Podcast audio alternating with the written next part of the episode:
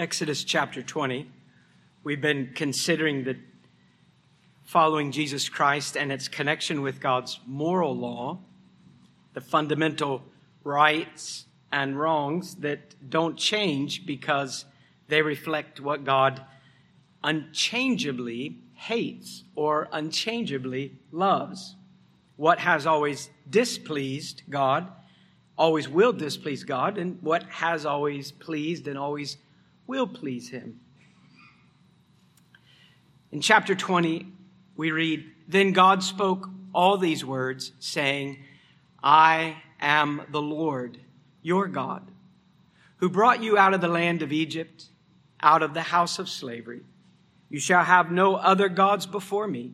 You shall not make for yourself an idol, or any likeness of what is in heaven above, or on the earth beneath, or in the water under the earth.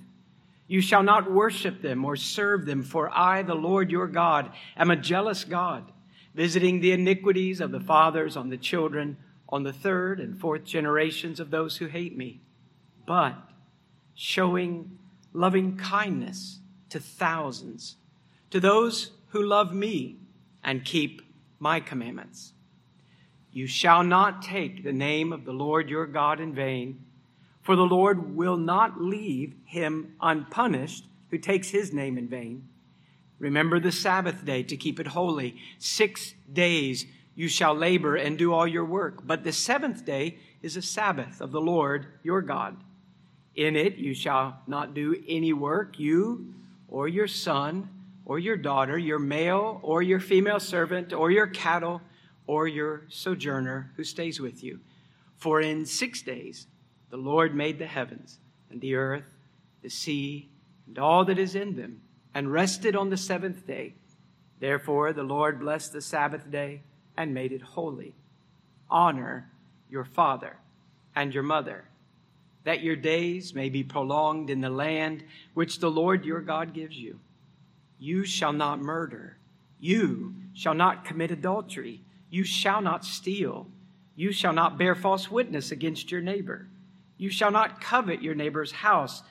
You shall not covet your neighbor's wife or his male servant or his female servant or his ox or his donkey or anything that belongs to your neighbor. All the people perceived the thunder and the lightning flashes and the sound of the trumpet and the mountain smoking.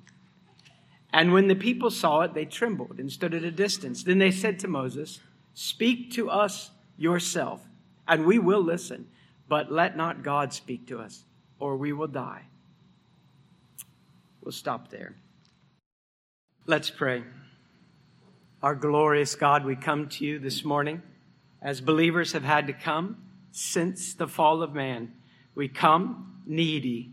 We come aware of what separates us from you is not just that infinite gulf, that chasm between the uncreated source and cause of all and then creation. There's no way for us to measure it, God. How could we describe it to you? How can we even get our little minds around it?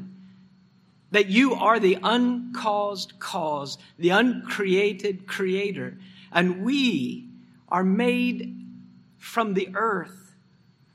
The same kind of stuff that we see all around us has gone into our creation, and you have made us in your image, and you've breathed life into humanity, so we're not just like animals, but God, our lives, they seem to begin yesterday, they flourish, and they end tomorrow. But you, are not like us. You are not like anyone we've ever met before. You are not like anyone we have heard of. You are not even like the imagination throughout the centuries of humanity and all of its attempts to create little gods that would serve them. You are holy and other. But you have commanded us to come and we come knowing that we are not pure in ourselves, that we are not strong, that we are not good. but you have given your Son as the Lamb to wash us. You've given him to us as our mediator, as our representative, to provide a righteousness that we could not provide, to clothe us with all that pleases you. And you have given us your Spirit to get out of bed each morning. And every believer, God, we know by experience that though we are still weak, He is infinitely strong, and all we need for obedience is presently being supplied. So help us to delight in you, to turn away from all the plastic things that so easily attract us, to turn away even from that false hope of our own goodness and our resolutions. God, you are our life because of Christ. And for us, there is no other God and no other mediator. So we come to worship you this morning like the woman who pressed through the crowd, stretched out her hand and grabbed part of Christ's clothing and was healed. We want to do that again and again. We want to stretch out our faith and grab what you say in your word and receive everything we need to know and to love and to do all your good pleasure for your glory. God, we pray for those in our fellowship who have been very sick in these last months. Pray for those who, even now, are in the hospital, for John Didier. We think of uh, Derek and Penny with the cancer, and we're grateful for how you've granted so much mercy there. We pray for Greg Elder and the cancer that he's fighting. God, there are so many that are isolated from worship, from the normal interacting with believers, whose lives are painful and it's hard to focus even when they read your Bible.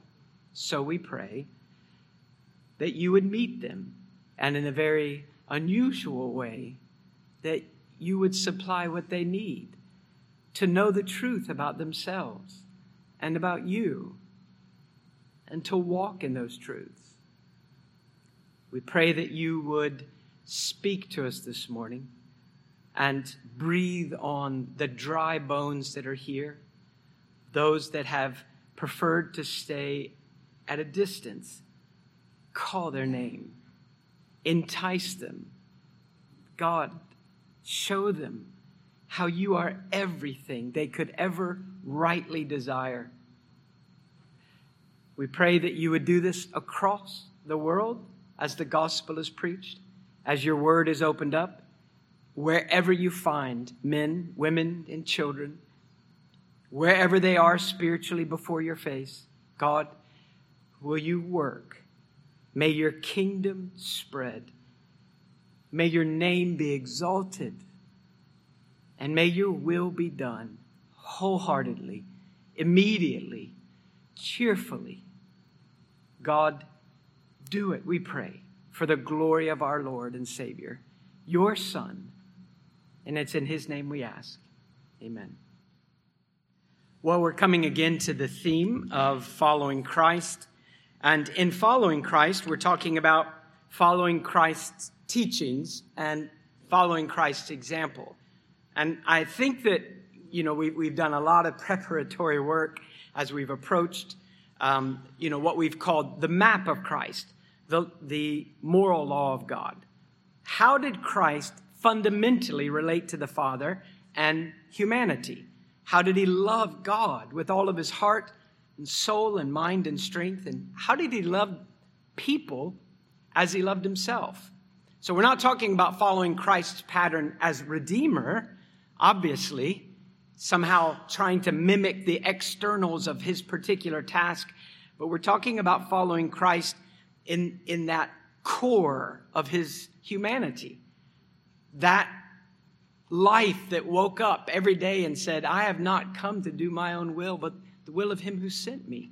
Or my I, I must do his will and I delight to do his will. So when we think about those kinds of uh, that, that kind of path, that task, it may seem daunting, but for the Christian, it's so clear that the new covenant provides everything you need to do that.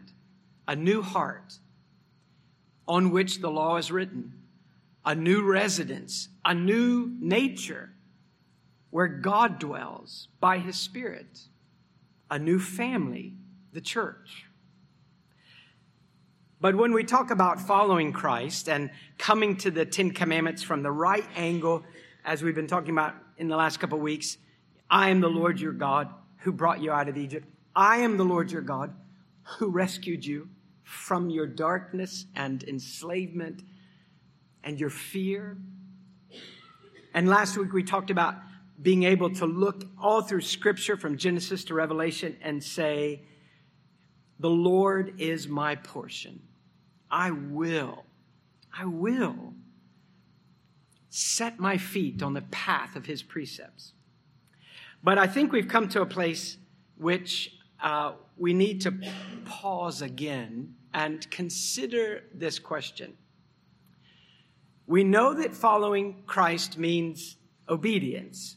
And I don't think any Christian argues with that. We know that obedience flows from love to God. If you love me, you will keep my commandments. He that has my commandments and keeps them, he it is that loves me. And the one that loves me will be loved by my Father, and we will make our a residence in him. I hope that we're pretty clear on that, that nobody is obeying God in order to get him to love you but it's an expression of gratitude. We love him because he first loved us. The one that was loved much loves much in return. The one that has been forgiven much loves much. And much love is expressed in much obedience. And little love is expressed in little obedience. Now that's at the heart of all that we've been talking about when we, as we've been talking about walking in obedience. And I think that we're clear there and probably pretty united. But then we come to, I feel in my own heart, kind of a fork in the road. And both paths say, live for God. Live for God here, live for God there. Right side, left side. Right side, live for God, and the path is paved by God's moral law. These are the things that God is still pleased with these are the things that God still is displeased with. And like Paul, having been rescued purely by the grace of God, the undeserved friendship of God, we can say, like Paul, our ambition now is to please Him. Or, I am compelled by His love for me, I am compelled to obey. Or, I want to live for Him who died for me and was raised so there's that path. Then the other path that says, obey me, is has all those statements from Paul. I want to please the Lord. I'm compelled to please the Lord. Uh, I, I want to live for the God who gave himself for me. But that path is not paved by the moral law. Or maybe the moral law shows up occasionally. In the recent decades, there has been quite a resurgence of um, we could call it biblical doctrine or reformed thinking. Uh, you know, so suddenly we have churches that are calling themselves reformed or they're reading Puritans or they're being confessional and the confession they're using is an old confession. And those are all wonderful things. But there has also been, and this happens if you read church history, it happened in the Puritan period, it happened in the Great Awakening.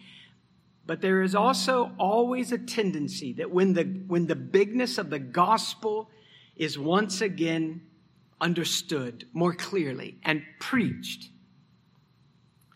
then antinomianism creeps right in there. Martyn Lloyd-Jones in the last century preached and said You know that you are preaching the gospel correctly if people accuse you of being an antinomian. And if you are not accused of sounding like an antinomian, he said, you probably aren't preaching correctly. Well, that was Lloyd Jones' opinion. Where did he get it from? Well, Romans 6, where Paul is going from town to town, city to city, church to church, and explaining the fullness of the finished work of Christ, our Adam, our mediator, who has brought us out of death into life. We live in a realm of grace where even the sin of the believer, as serious as a believer's sin still is, as wide as its impact may spread, the grace of God far surpasses it, far outspreads it.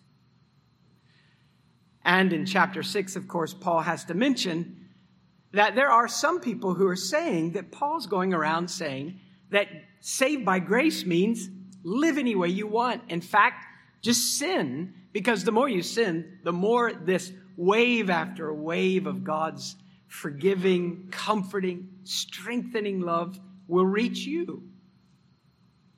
So I guess it's always going to be that when we return to a God centered gospel, which I think we could call, you know, kind of reformed teaching, and move away from a man centered gospel, that one of the unwelcome companions will be antinomianism.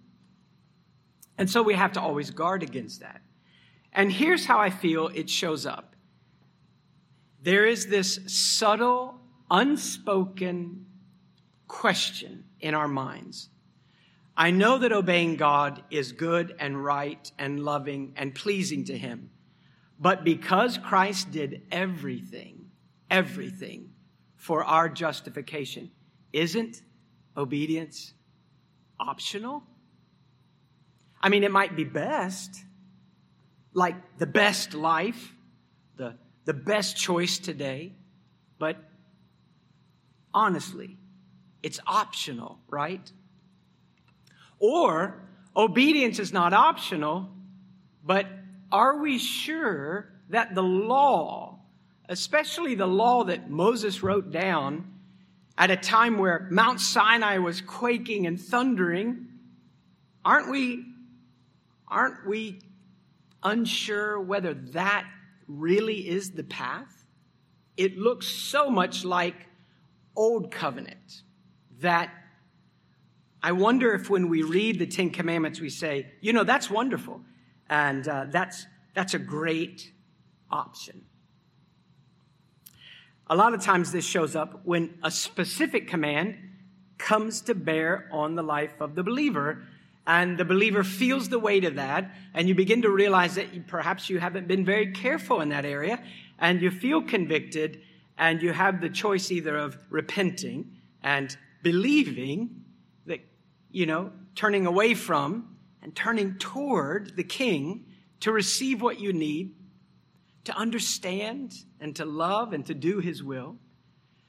You have that choice, or you have the choice of saying, well, actually, I read that Dr. So and so and the this person, this author over here, or this pastor of this megachurch, or or maybe a pastor of a tiny reform church said that uh, actually that doesn't apply to us. Many times through the years at Christ Church, people have come and said, "Well, that bothers me, but I read a book recently published that told me I shouldn't be bothered by it. So I'm okay now. And they continue to follow that path and continue to drift. Is obedience optional for the Christian? Is the moral law of God optional? Okay, obey, follow Jesus, but do the best you can with a heart full of love toward Him but the moral law is an option. Now, the, I think one reason, of course, that that question lurks in our mind, and I want to answer that question so that looking at the Ten Commandments won't be to us like one of many wonderful options. One reason that that comes up is that the New Testament, especially as you read through the epistles, where the apostles are writing to baby Christians in new churches and they go to explain the Old Testament and they talk about the law and they say some things about the law that are gloomy, you know, only gloomy, it seems. And if you read quickly through and don't think about the context, so why would they say that? What was the problem they were addressing? What do they mean by these words? As you read through, even though you know obedience to God is the right thing, perhaps you're not so convinced that, that the Ten Commandments, the summary of the moral law, is really an essential part of that. Let me read a couple of those passages to you.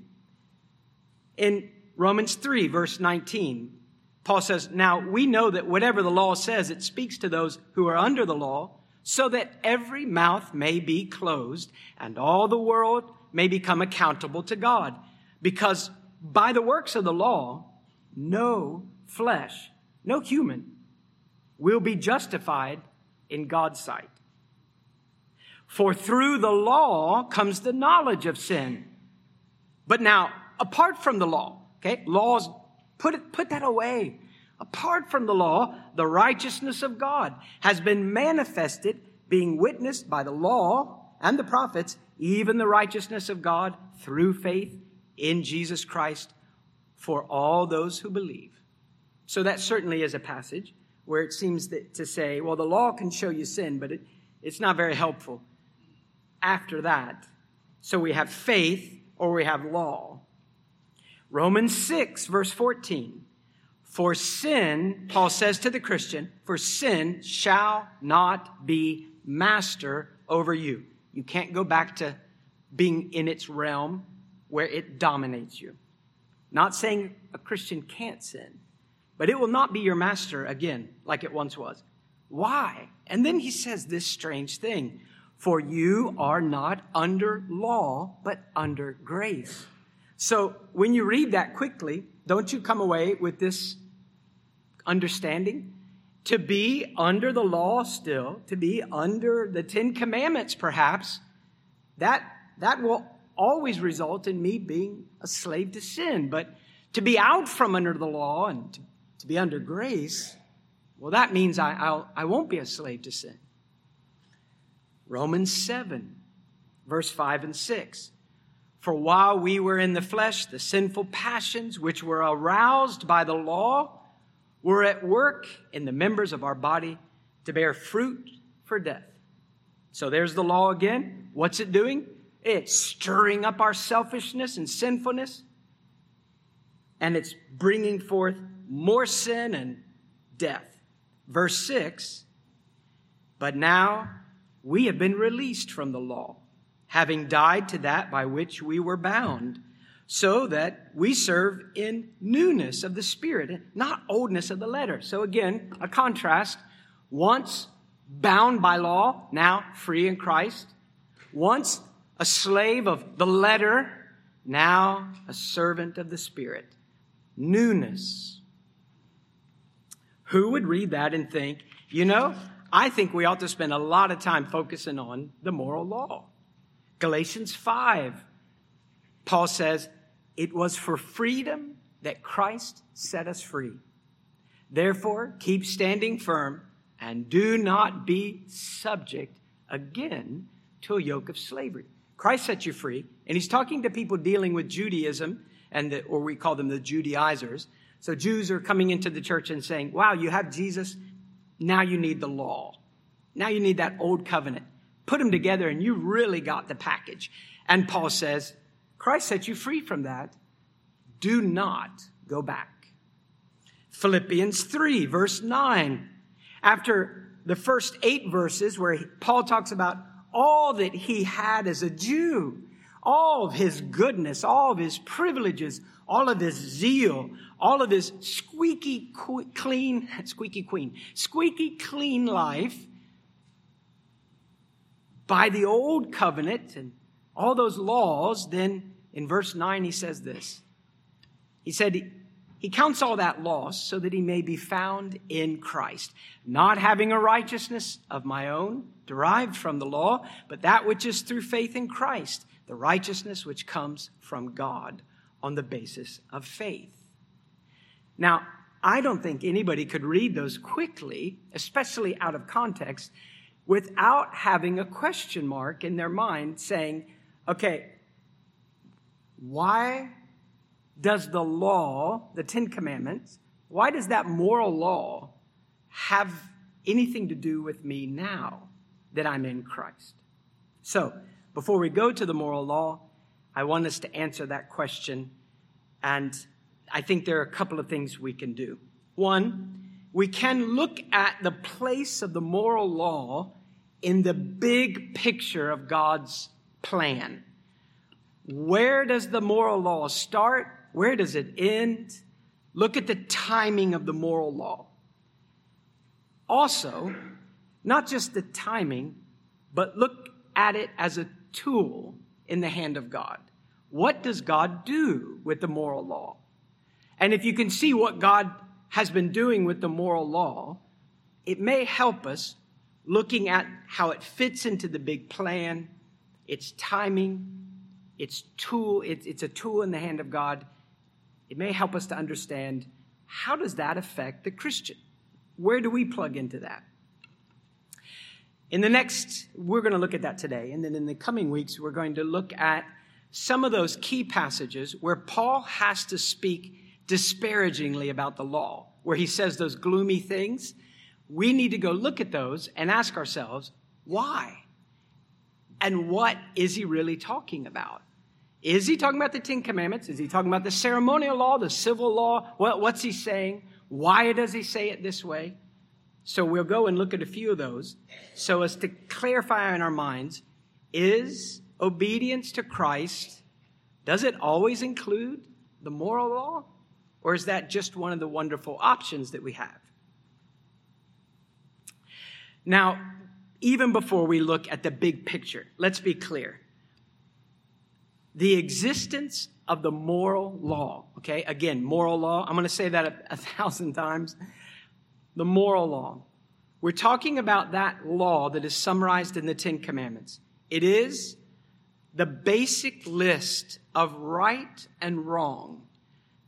And these are things that are right because of who God is, and they're wrong because who God is. They're not based on our circumstances or when we live or what covenant we're in. They are always the same list. God, for example, always hates idolatry. God always loves when we worship Him in the right way. God always hates it when we dishonor our parents, and God always hates adultery. And God always hates murder and theft and dishonesty and coveting. But God always loves that we would, from in the right way, honor our parents or that we would protect life, etc. So these unchanging things, we're not talking about the ceremonies. We're not even talking about the application of the moral law to the specific national situation of Israel. All right? Those things shift. The moral law does not. One way we see that is that the moral law, the summary of it, the Ten Commandments, is the only thing that was written in stone. And that stone was placed in the Ark of the Covenant, and above it was the mercy seat. Well, the moral law, the basic right and wrong, the Ten Commandments, and their applications, the specific applications, which there are so many in the Old Testament, they do show up in the teaching of the New Testament.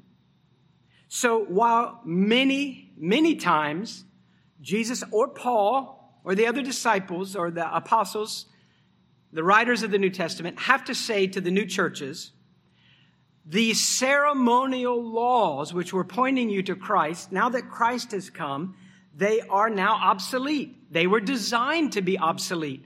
And you would not be benefited by trying to hang on to those or to go back to those. In fact, if you try to go back to those and you think that they plus Jesus will fix you, you have no hope.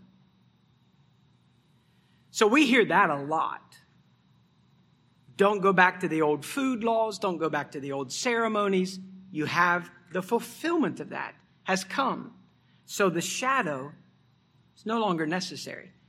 But never in the New Testament do we hear Christ or the apostles say this the moral law of God, that unchanging code that explains what pleases or displeases our God, that's based in His perfection, you don't have to pay attention to that at all. In fact, if you try to pay attention to that, you're without hope. Let me give you just a few examples of how often it shows up in the New Testament. And I've had to just grab a few because we have a lot to cover this morning. And you're going to have to put your thinking cap on and think of this more as a classroom, all right, than the pulpit today. Sermon on the Mount, where Christ restates the moral law, peels off all the layers of, you know, tradition that the Jews have placed on it. So it's clear, and then magnifies it to show how deep it goes, all the way to the motives, how wide it spreads. Matthew 5, verse 21, the sixth, eh, go ahead and turn with me, if you would, to Matthew. Matthew 5, verse 21, the sixth commandment is mentioned that we are not to murder. Verse 21, you have heard that the ancients were told, you shall not commit murder. All right? And then what Christ goes on to say is not, that's old hat. That's back then. But rather, do you understand how deeply that penetrates? Do you understand all that's included in that? So the sixth commandment's mentioned in verse 21, Matthew 5, verse 27. The seventh commandment is mentioned. You have heard that it was said, You shall not commit adultery. And then Christ expands that. In verse 31, Paul, uh, sorry, Christ applies an application of the Ten Commandments that comes up in Deuteronomy 24 when it talks about divorce. So in verse 31, it says, It was said, Whoever sends his wife away, let him give her a certificate of divorce. And he's quoting from Deuteronomy chapter 24. And Christ is going to say, Yes, that is the law of God, but have you understood what that really means? In verse 33, Christ again applies uh, not just the fourth commandment about taking his name in vain, but honesty and taking oaths and then not performing them. And he quotes from Deuteronomy 23 and he quotes from Leviticus 19. Look at verse 33. Again, you have heard that the ancients were told, You shall not make false vows, but shall fulfill your vows to the Lord. And the places where he quotes, people are making vows by the name of God and not doing them and dishonoring the name of God. In verse 38, he talks about right punishment not being extreme. And again, he quotes from Deuteronomy 19. He also quotes from Exodus 21, eye for an eye, tooth for tooth. All right, if someone hurts you in one way, you are not to be extreme in the repayment. Then, all the way over in chapter 15, just give you one more, verse 4, Matthew 15, 4, the Pharisees are rebuked by Christ for misusing the law. They're talking about the fifth commandment here honor your parents, honor your father and mother. And, and they're using that as an excuse for not financially providing for their parents because they say, we need to keep all of our money and dedicate it toward the work of God. And so you don't get anything. But it's not just the teaching of Jesus, and I've just given you a few selections, but the apostles. And I'm not going to have you read them all, but in Ephesians 4, verse 25, the ninth commandment is applied. In Ephesians 4, verse 28, the eighth commandment. In Ephesians 5, verse 5, the first commandment and the second commandment and the tenth commandment are applied. If you jump over to Romans 13 verse 9, the fifth commandment, sixth commandment, seventh commandment, and eighth commandment are applied. And in 1 Timothy chapter 5, Paul even applies one of those applications of the commandments, one of those specific ways of talking where he says, you remember that God commanded that when, when we put an ox to tread, you know, to, to tread the corn and the grain, that you're not to muzzle the ox. You, you got to let the ox eat a little bit of it so that he can do what he's supposed to do. And Paul says, well, God's really not all that worried about ox. He's really talking about other things and he applies it to Timothy. Timothy should be paid. You can't have Timothy laboring and laboring and laboring and then you don't provide for him.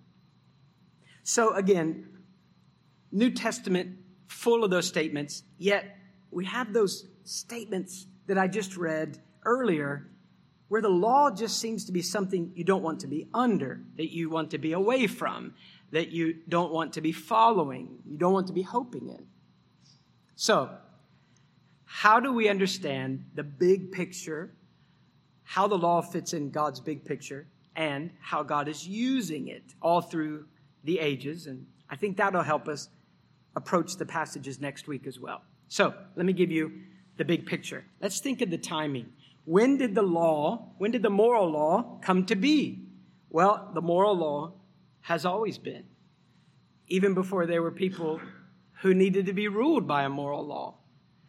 That is, if the moral law is the expression of God's perfect holiness, his, his moral straightness, you know, the plumb line. If God has always hated idolatry or adultery or theft, you know, or deceit, then if God has always been this way, then that moral code, that fundamental right and wrong has always existed and will always exist. But when was it given to man? And well, we find that at creation. God makes all this world, God makes Adam and Eve, and God makes animal life, and we are, in a sense, part of the, you know, scientifically, we're part of the category animal life. I mean, we're not leaves and branches and pieces of grass, and you're not mineral, so we're animal. But we're different from the animals because God breathed life into Adam and gave Adam a soul and gave Adam, uh, created Adam and Eve in God's image so that there is something about humanity that can respond to the Creator in a way that no dog or cat or tree or planet could ever do. So we're spiritual beings. And in being created in the likeness of God, we have that soul, and in our heart, there is a conscience. And animals don't have a conscience. Now, I know, I, I think my dog has a conscience because when I walk out of the house and I see something chewed to pieces, you know, the newest shipment from UPS, that happy truck that lands right there and it drops a book in my yard and then my dog eats the book and I look at the book in pieces and I look at the dog and the, the dog does that, you know. Does my dog have a conscience? Or has my dog been trained to know that when she eats my book, I, am going to attempt to kill it, you know, and I'm chasing it and yelling at it and, and scolding it? Humanity has a conscience. What is a conscience? Your conscience is not the moral law. Your conscience is a God given spiritual witness within you that there is a moral law. And that you and all your choices and thoughts and responses, no matter what the situation, all of those are accountable to this moral law. So the conscience lets me know there are some things that are right and there are some things that are wrong. And no matter what I say, I've got to deal with that idea of right and wrong. So when Adam and Eve existed before sin, that conscience was perfect and their awareness of what pleased God and displeased God was unclouded. But after sin, what happened to the image of God? We are still creatures with spirit and soul, but now the conscience is clouded and the image of God in us is warped and bent. It's not completely lost. You're still not like a dog or a cat. You still have a soul that has to respond to its creator. But one way it was described, I think it was John Flavel, the Puritan, said, What once burned the mind, the conscience of humanity, what once burned like a brilliant, bright torch, sin being invited into the room, it has been reduced to a smoldering stub of a little candle. Conscience exists in everybody, but it's not a safe guide. A conscience can be very mistaken. I think C.S. Lewis gives a great argument in his book, Mere Christianity, which has a lot of weaknesses. One time I, I gave that book to someone years ago and then realized after I gave it away that I hadn't read all the way through it. And toward the end, it really gets wonky. All right. So it's like I want to just rip the book in half and give him the first half because it's a great first half. But Lewis argues with the intellectuals of his day that there is, man has a soul and there is a right and wrong. And we know that because we have a conscience. We feel that there are some things that are right and some things are wrong. And the intellectuals of his day said, well, that's because of the way we've been trained to think, you know, what, what we call herd instinct. If everybody you know, like a, like a herd of cattle, walks this way and nobody walks that way, then well, you just naturally think, well, this is the right way, whether it's right or not. So you've just been conditioned by your, by your environment. And Lewis gives a number of examples, which I won't take the time to give you, of people going against what the herd instinct says is, well, this is just fine. And they go against it because of their conscience being bothered. How do we know that this really is true? Romans chapter 2. Paul's describing people who know right and wrong, and sometimes they do right because they know it's right to do right, even though they're not religious and they've never read Moses' Ten Commandments. Listen to what Paul writes in Romans 2, verse 14. For when Gentiles who do not have the law, the written law, do instinctively the things of the law. Not having the law, they are a law to themselves. In that, they show the work of the law written in their hearts. Now, he's not saying they're saved, he's talking about a conscience. He goes on to say this their conscience bearing witness and their thoughts alternately accusing or defending them. And that's all conscience can do. The conscience is a witness that as best as it understands, it yells at you. That's the right thing. And when you do something else, that was the wrong thing. Conscience isn't a trustworthy guide, and it cannot fix you. Now, the fact that people know there is a right and wrong, Paul says, is evidence that they know a law exists, even though they never read that law. I mean, you know, the people that worshiped the Roman god Jupiter did not have a Old Testament with the Ten Commandments in it. But they know something's wrong about murder. Something's wrong about theft. Something's wrong about deceit. And their conscience is a witness to that. So, the moral law it came before Moses. We also see this in Romans 5. Paul makes the argument in verses 12 and 13 and 14. He makes the argument that sin cannot exist unless there's a law that exists. And so that's just a universal principle. You don't have to be a Christian to understand that. You can't be accused of breaking a law if there isn't a law.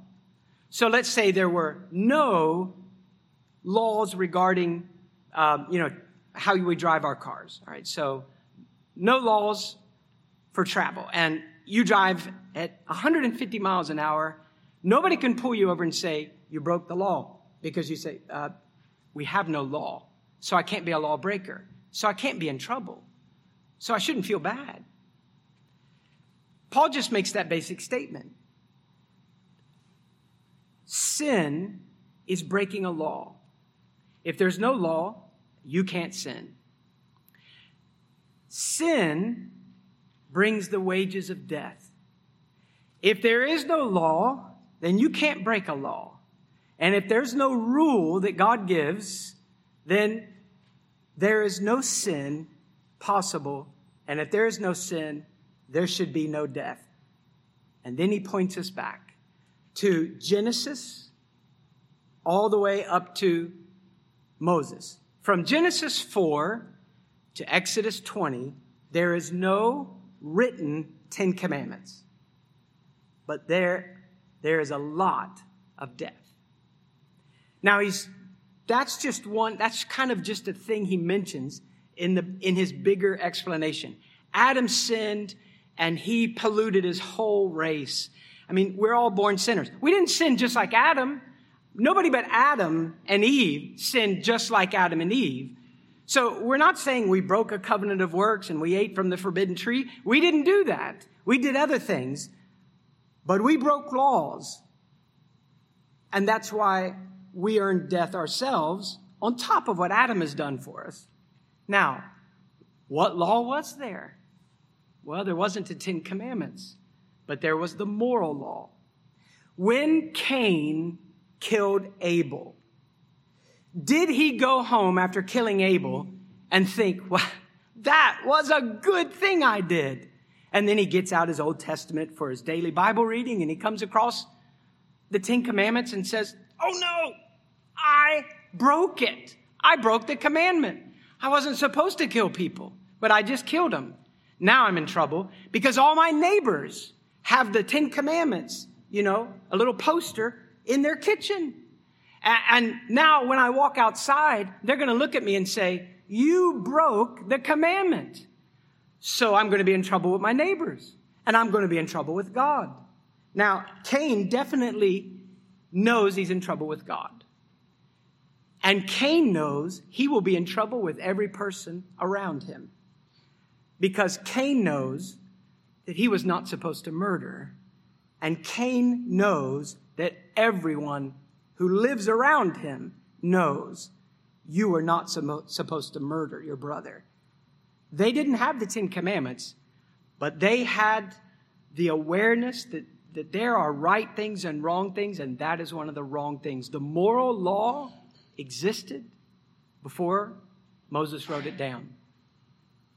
If you want further proof, you can just take your Bibles this afternoon and starting in Genesis 4, just read through Exodus 19 and mark down every place that someone made a choice that displeased God or pleased God and ask yourself, how are they to know that pleased or displeased? How can God be pleased or displeased with anything they do? If there is no moral law, if there is not a fundamental right and wrong long before, there were two tablets and a Ten Commandments. Now, why make all that point? Because many people argue that we are not interested in God's moral law because that was just a thing that came with Moses. But I hope you can see that the fundamental rights and wrongs, which the Ten Commandments sums up, they existed long before Moses. They're bigger than Moses and Sinai. And they don't get set aside just because we're in the new covenant. Well, let me let me move on to the next. If we keep thinking about time, how do you understand the, the writing down of the moral law in the time of Moses? How does that fit in with your understanding of what God is doing, the big plan? All right? So, we understand that God has revealed his great, gracious promises, his, his intention to rescue sinners through his son. We know that God has revealed that little by little, more and more throughout the ages through covenants. So Adam and Eve have failed, and as God is about to pronounce judgment on humanity, he tells them that he himself will send a rescuer that will rescue humanity that they have doomed. Adam's sins and all of his rep, all those he represents have been impacted by it. We, we are those people. But God will send another. And through his righteous activity, Paul says in Romans 5, everyone who gives themselves to him, everyone who's represented by Christ, will be impacted by Christ's righteousness. Through one man and his terrible disobedience, sin and death came to humanity. And through another individual man, the last Adam, and through his perfect obedience, not just the cross, but his entire life, righteousness and life come to everyone who belonged to him. Now, God makes this wonderful promise. And then what happens throughout the Old Testament is that we see other covenants, other contracts or agreements. God always initiates the covenant, not man. God always chooses the person he's going to initiate with. God chooses the, the stipulations of the covenant, what's required, what they're to do, what they're not to do, and God chooses the rewards and the negative consequences, the curses. But if you look at those covenants, do you remember we did this a couple of years ago? When you look at those covenants, what, what one old Puritan, here's how he divided it up. And this has become, I think, my favorite way of thinking of it.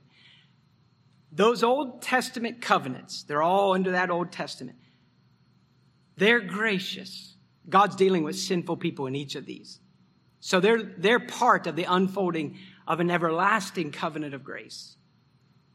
But until Christ comes, these covenants that God makes, you know, with Noah, with Abraham, with um, through Moses, through David, these covenants are covenants of promise.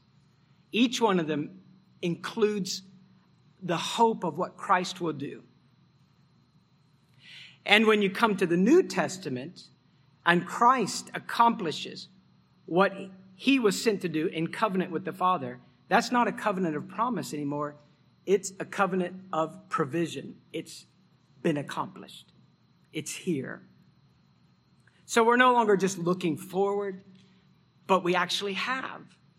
Now, still got your thinking caps on. Have I lost you? You're gone now. You, is it lunchtime? Are you gone? Are you gone? the most significant Old Testament expression of covenant, of promise, when we're thinking about our salvation, is clearly the Abrahamic covenant. In the Abrahamic covenant, God picks a pagan who was born in a pagan family and lived in a pagan town. It is a pure expression of undeserved friendship. Abraham did not live a great life, and then God decided to pick him because he was the best. So God chooses Abraham, and he enters into a covenant with him, and it shows up in more than one place in Genesis, but I'll sum it up for us here. I will be your God, I will be your reward, you will be mine. I will make a great people from you. You don't have any kids, but you're going to have a kid. And from you is going to come a people that nobody could number.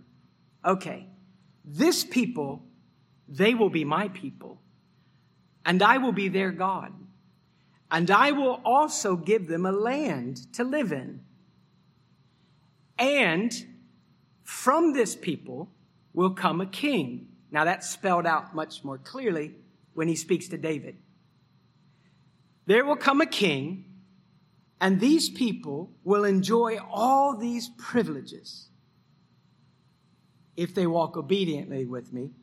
But if these people, unlike Abraham, if these people demonstrate they don't really believe, because not every Jew was a believer, and they demonstrate that by disobeying me and worshiping other gods, I'll remove them from the land and they'll lose their privileges.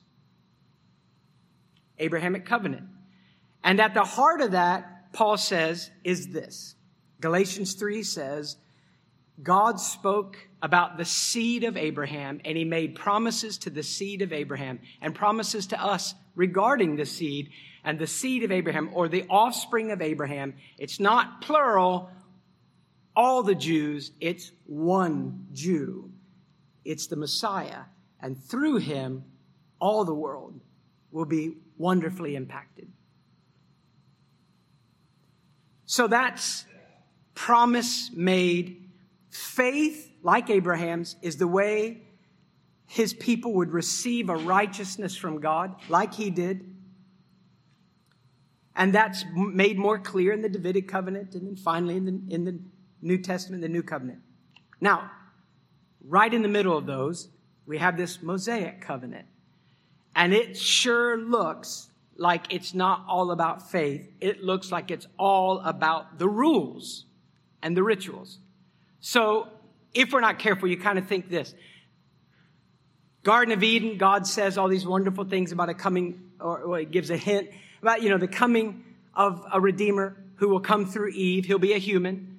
Then, you know, Noah, I will not let this world be destroyed by sin until I carry out my promises of mercy. And Abraham, Abraham, I will send a rescuer through your family. It's not just human. He's going to be a Jew. And he's not just going to rescue Jews. He's going to rescue people from all around the world. And then David, he's not just a Jew. He's from the tribe of Judah. He's not just from Judah. He's from your family. He will rule forever on a throne that never ends. And he will build a temple for me that never ends. And then finally we come to Christ. So there's this trajectory of promises. And then you get to Moses and it's like, man, we're, we're back to legalism. Rule, rule, rule, rule, rule. Next chapter. Rule, rule, rule, rule, rule.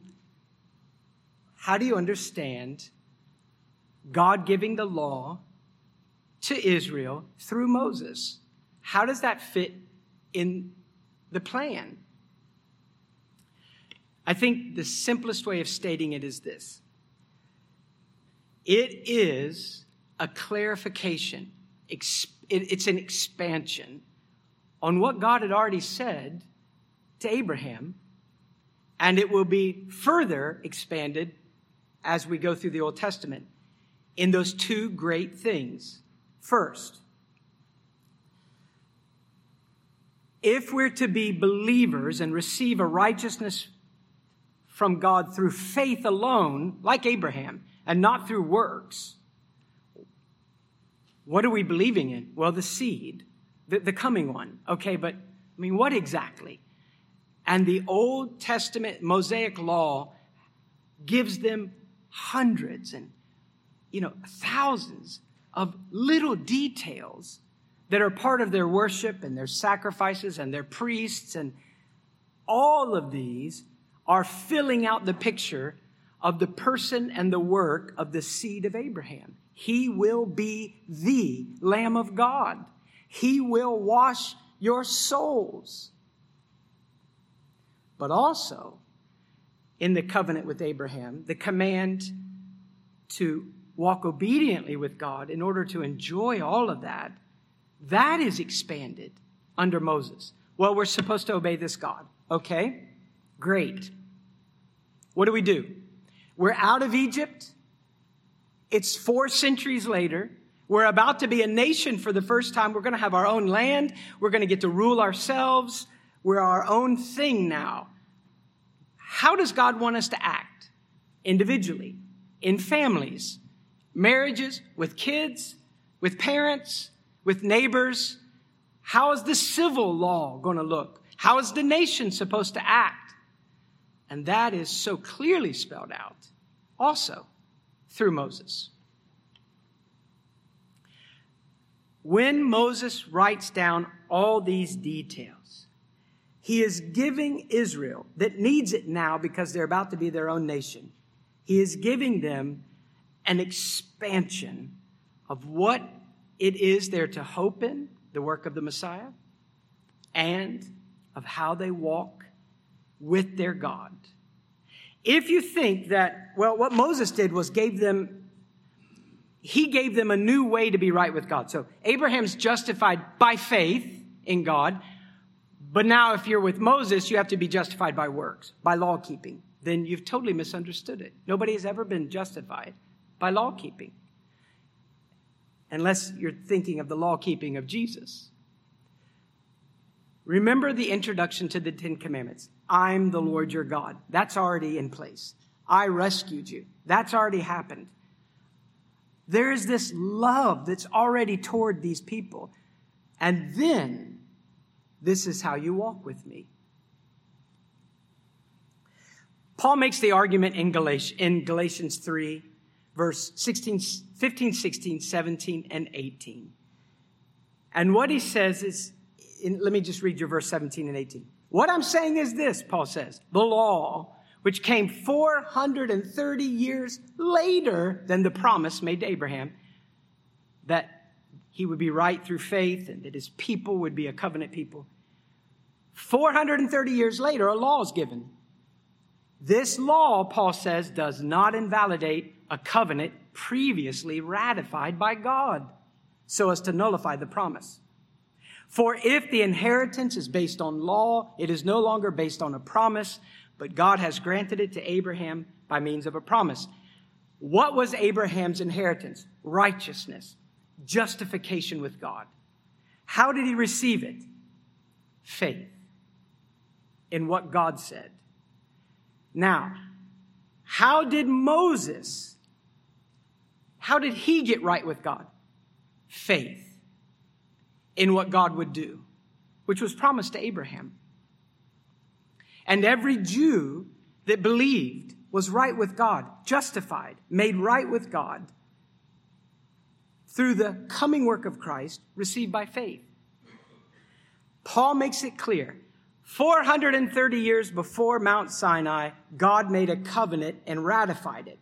430 years later, Moses has given all these specific laws for the people. That did not overturn what was already there. A covenant made with Abraham, a covenant that explained that the inheritance of righteousness comes through a promise received by faith, not through obedience to a certain set of rules. What does this mean for them and for us? And I think this is as far as we'll get today. When Moses wrote down all those moral commands and ceremonial commands, and then the application of the moral commands in all those civil laws, Sinai was not a blip in, in, the, in the plan of God. So things weren't going along the road of grace and promise, and suddenly bloop, we have this blank spot, you know. And in this blank spot, there's laws, and make yourself right with God by laws. And then it picks back up later with David, and it's back to, you know, salvation through the finished work of the coming king received by faith. Mount Sinai is not an interruption in grace. The giving of the law at Sinai was gracious. It is as gracious as the explanation of the coming of a king. It, the moral law is as much used by God in a gospel way as we see it showing up in human history. It's used in a gospel way by God as much as the word faith or repentance Sinai is written to explain more about the coming seed of Abraham and what we are to be hoping in. What will he do? And it explains the character of the God that they belong to in a wonderful relationship. And what does that character mean when it comes to living with him? What does obedience look like? What does faith look like? Now, what about the law today? Well, we know that God uses the law, and this is where we'll just throw it in the summary statement. God has always been using the law and is still using the law to do what? To show us the happiest path of obedience, Psalm 119, the blessed life. But we in our sin reject that. And so the law doesn't change. But now that we approach it from a different angle, it, it looks like an enemy.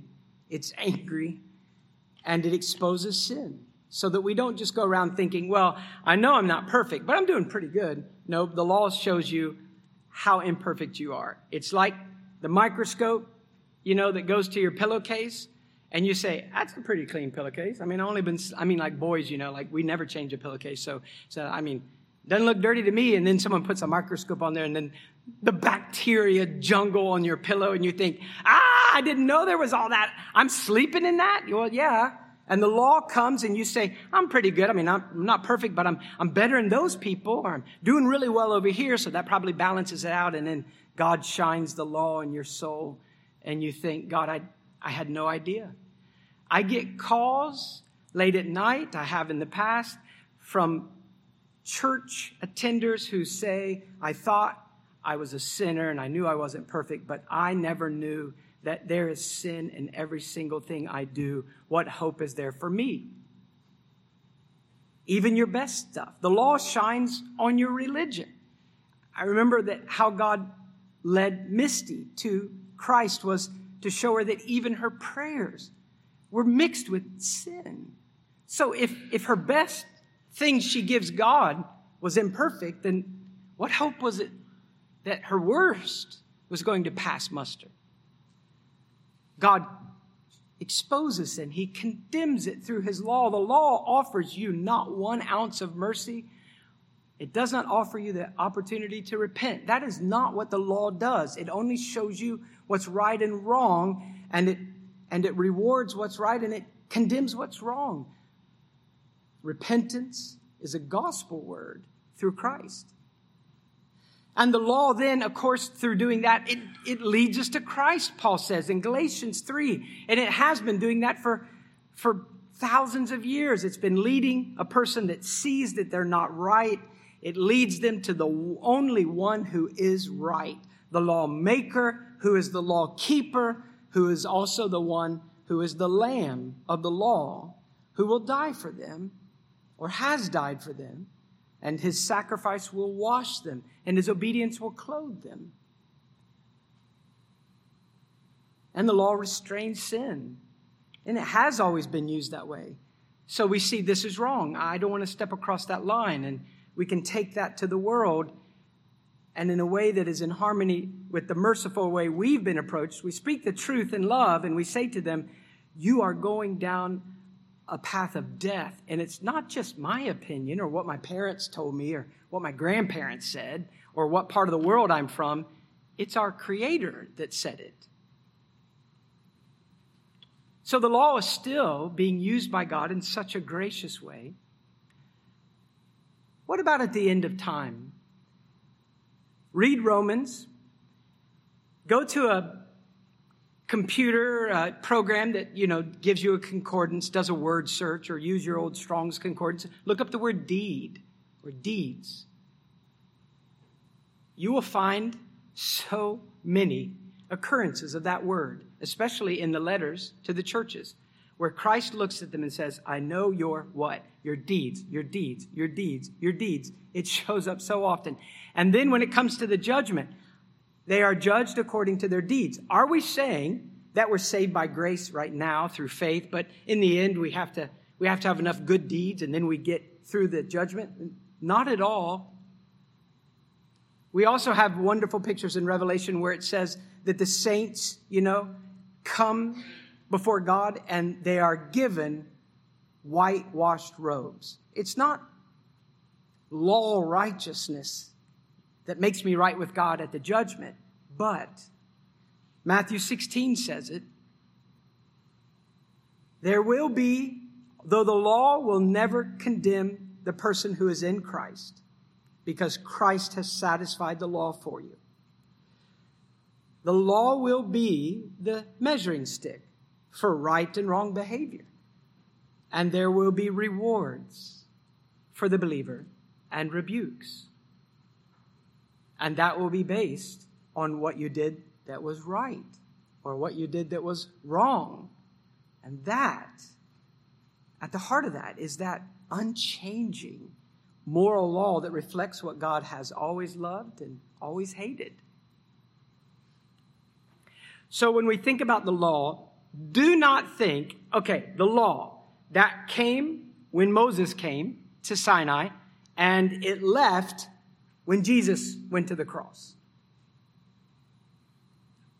The moral law has always been and will always be. In heaven or in the new creation, it's not like we'll have the Ten Commandments listed in front of us. The believer will be made perfect.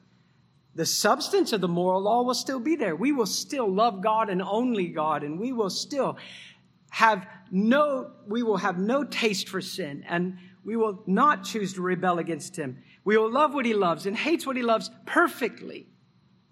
The substance of the moral law will still exist. Right will still be right and wrong will still be wrong. You just won't need the law to command you or to guide you because you will be made perfect. In the next week or two, we'll go back and we will look at Galatians and Romans and we'll see why does Paul speak about the law in this certain way? And are we right in thinking that the Ten Commandments are not optional if we're to live for our God in a way that pleases Him? But if we can see that, then we will finish with a passage from Ephesians chapter 4 where Paul spells out the dynamic. Okay, now you're in Christ and every spiritual blessing is yours in Christ, Christian.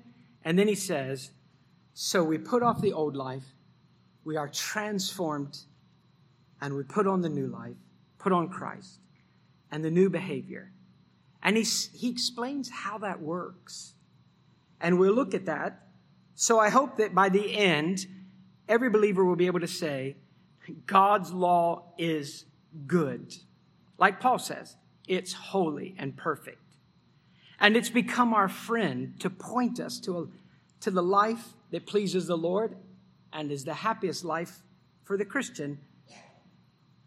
But in Christ, I see how I can walk on that path and then we can say with the psalmist, I will walk in perfect liberty, for I seek my Lord's precepts.